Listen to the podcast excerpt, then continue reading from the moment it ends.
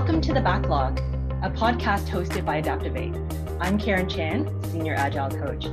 ADAPTOVATE partners with clients to accelerate outcomes by implementing new transformative ways of working.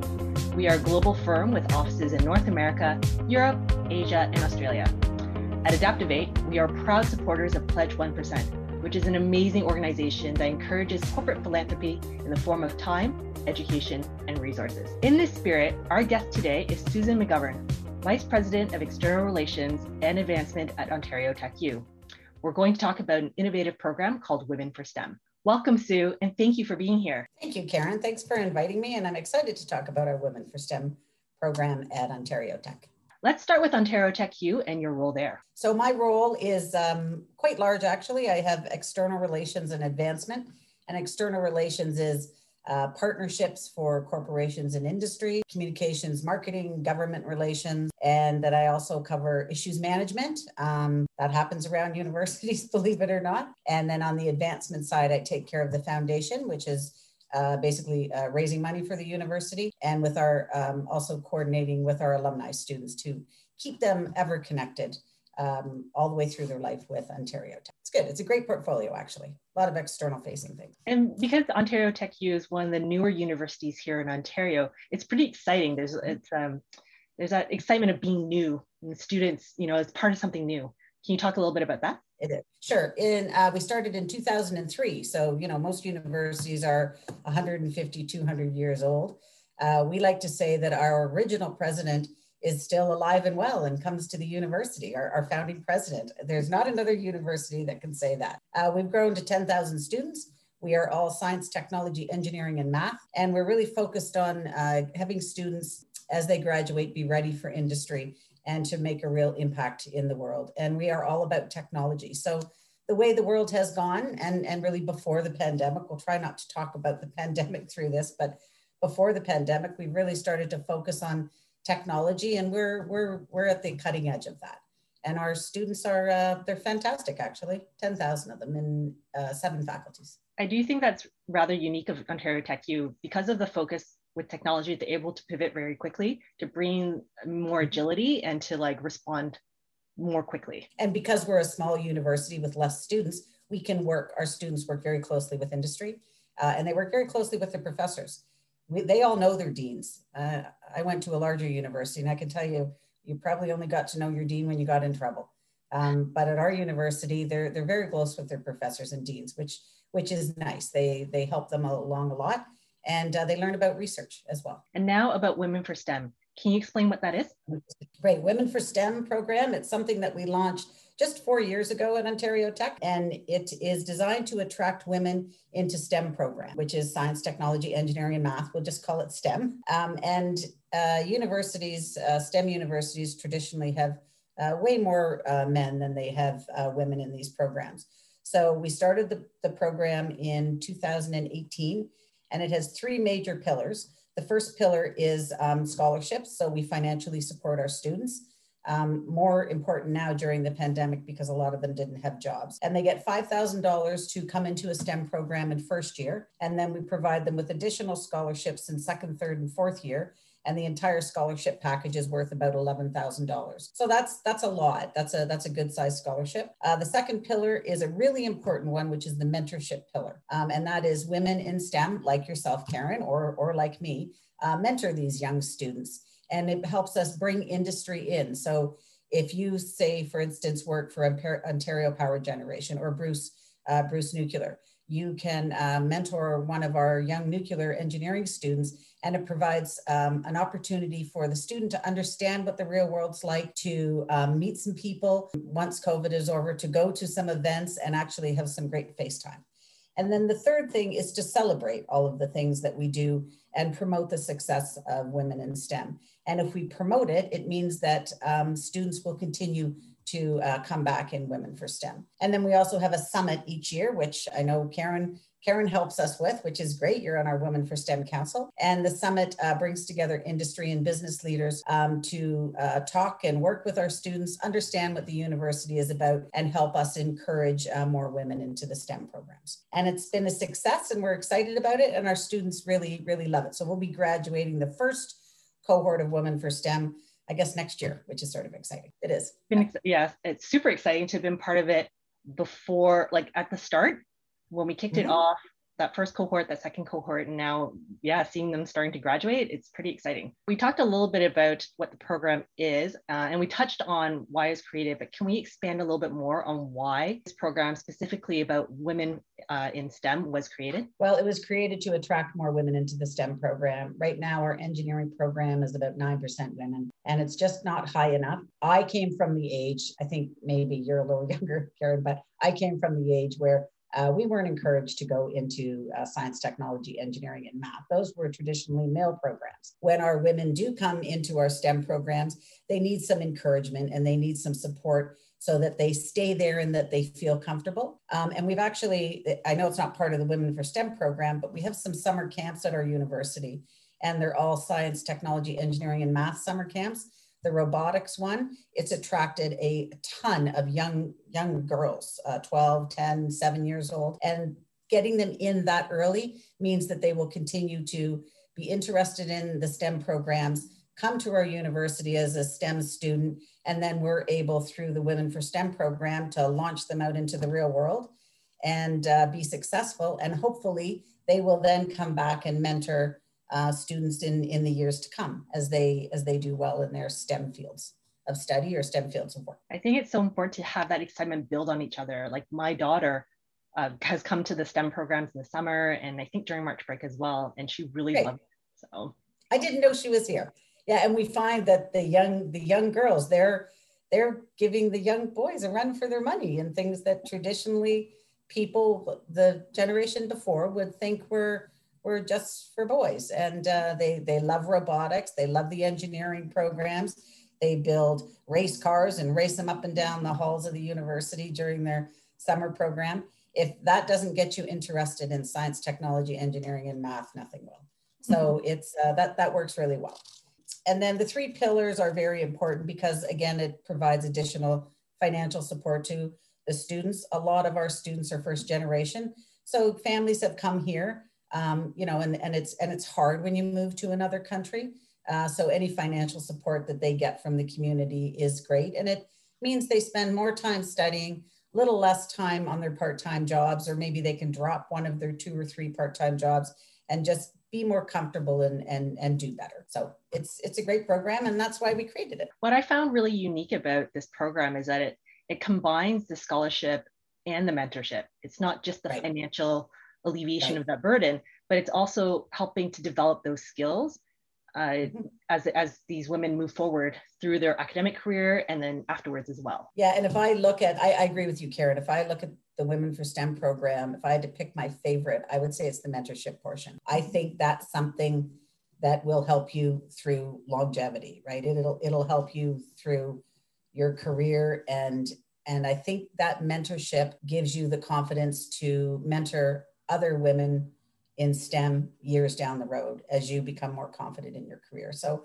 that's really important. And you and I have both watched some of our students with their mentors and watch how they've come out of their shell and mm-hmm. and they're sort of forward thinking and and they aren't afraid to walk up and shake somebody's hand and brag about what they're doing in in STEM. And and you know, you know, when we brought some of the students in, they were sort of back against the wall and not quite sure. And mm-hmm. their mentor brings them to different events and talks to them and spends time with them and helps them with their career and aspirations. And that's that's worth to me, that's worth more than financial assistance, honestly. I think in the long run it is. It's good. It's exciting. Uh, so, what is the impact that you're making right now? Well, the impact we're making right now is we are trying to get more women into STEM. Um, we were we've moved about a percent up in the engineering programs. I think the same in the science technology programs as well. That doesn't sound like a huge impact, um, but but it actually is. And that I think also um, to me the the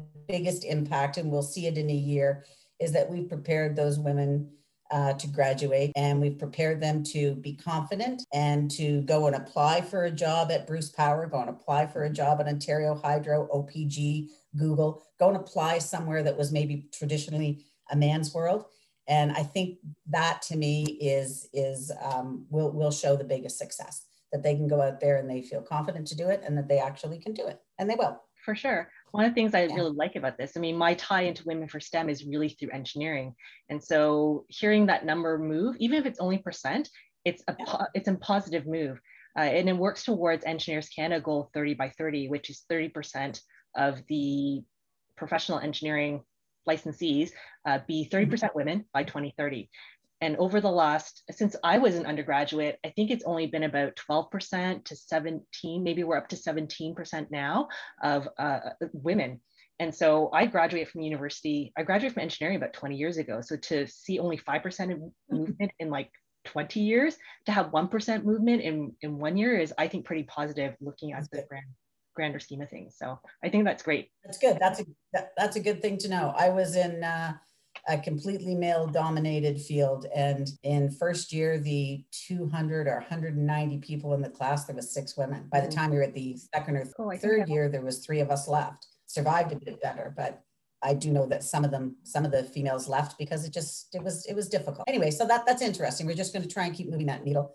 Um, but I really do think that we prepare, the biggest legacy will be that we prepare them uh, to do well and to be confident and if we see them coming back as mentors, Karen, if they come back and do my job and and go on the council like you've um, so graciously offered your expertise and time, then I think we've really done really really well because that means that did them well and they want to come and give back. So I think that's good. We'll see it. That leads to my next question: What legacy do you want this program to have?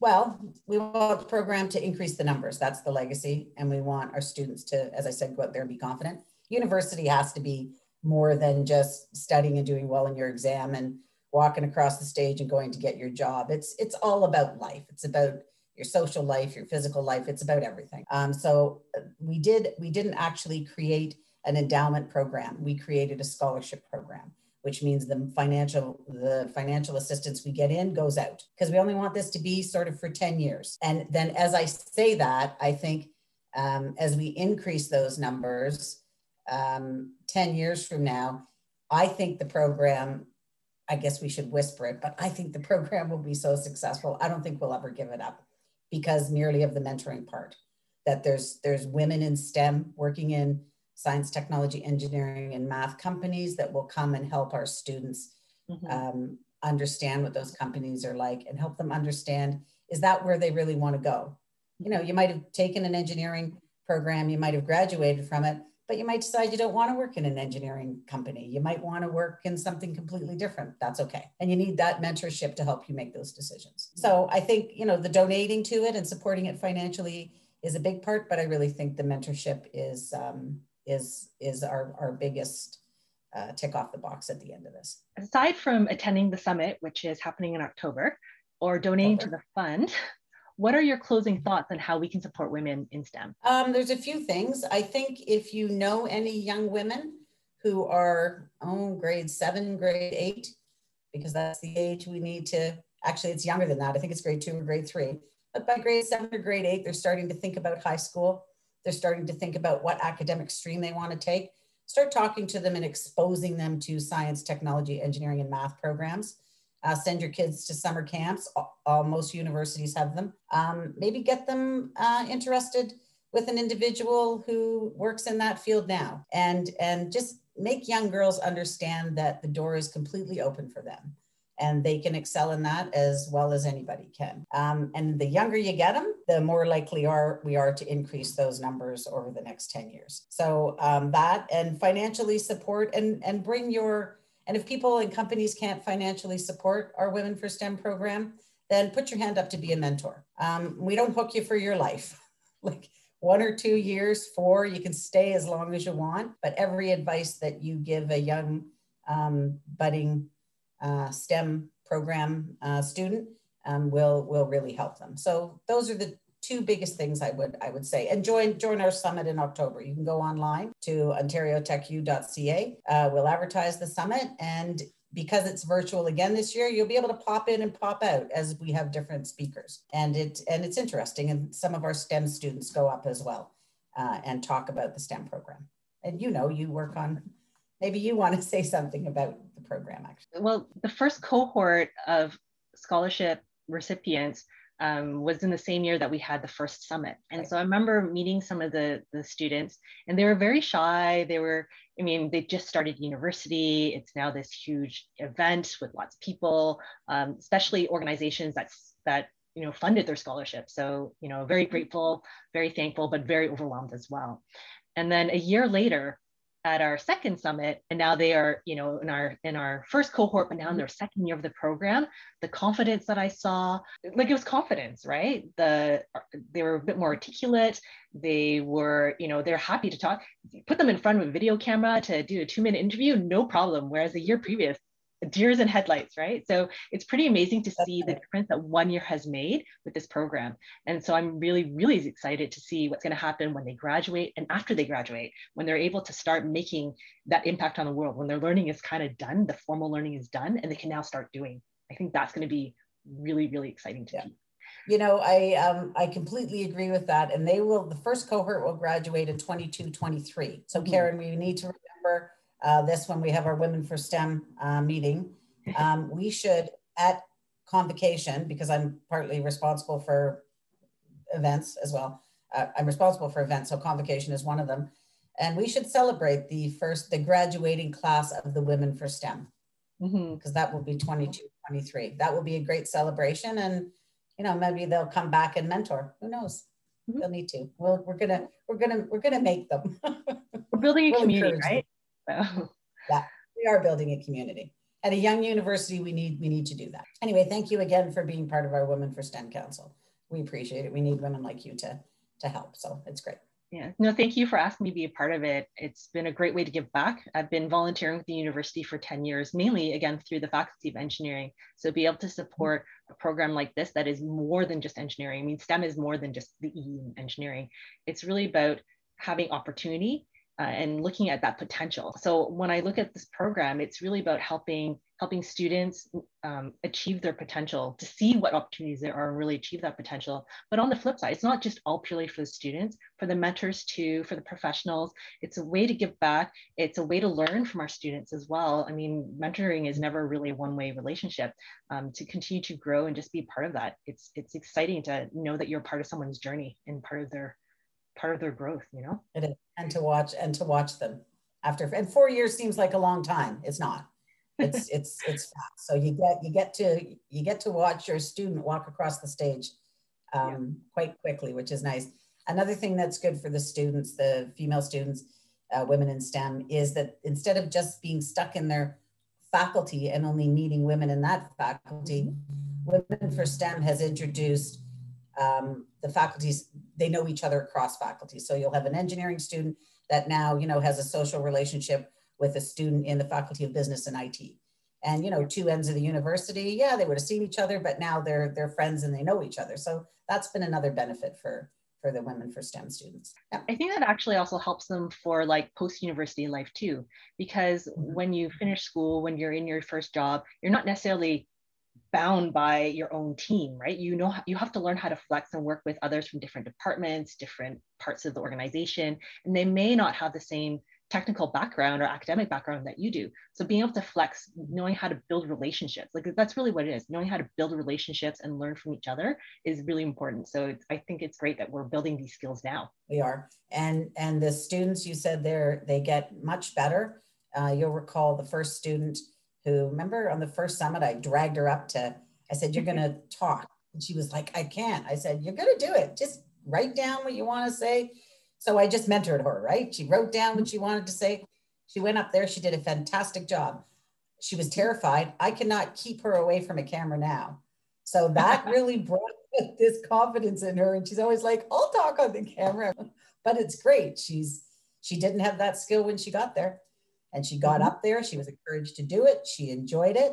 Everybody clapped. She it just it just brought something out in her. She loves it now, which is which is great, right? It's done. She'll be able to whatever company she works for, she will be able to uh, go and speak on their behalf and be maybe their media person and do a great job at it.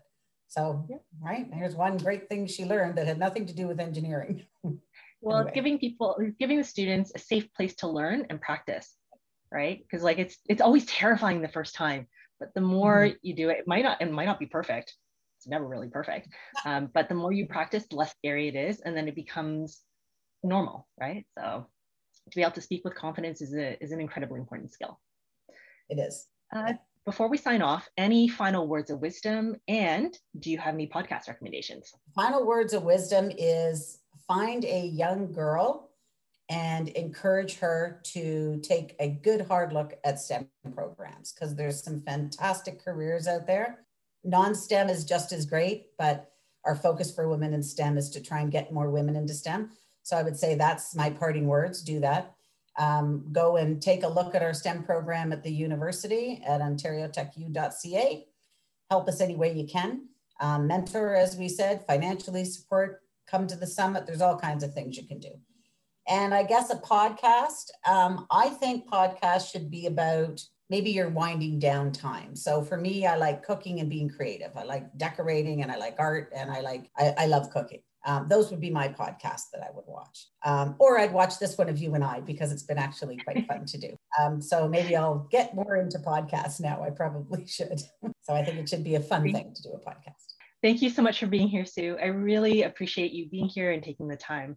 I also appreciate the opportunity that ADAPTOVATE has given me to highlight Women for STEM, which is something that is very close to my heart. If you enjoyed this yes. episode, please subscribe to the backlog and leave a review. You can find ADAPTOVATE on social media, including LinkedIn, Instagram, and YouTube. Thank you. Thanks, Karen.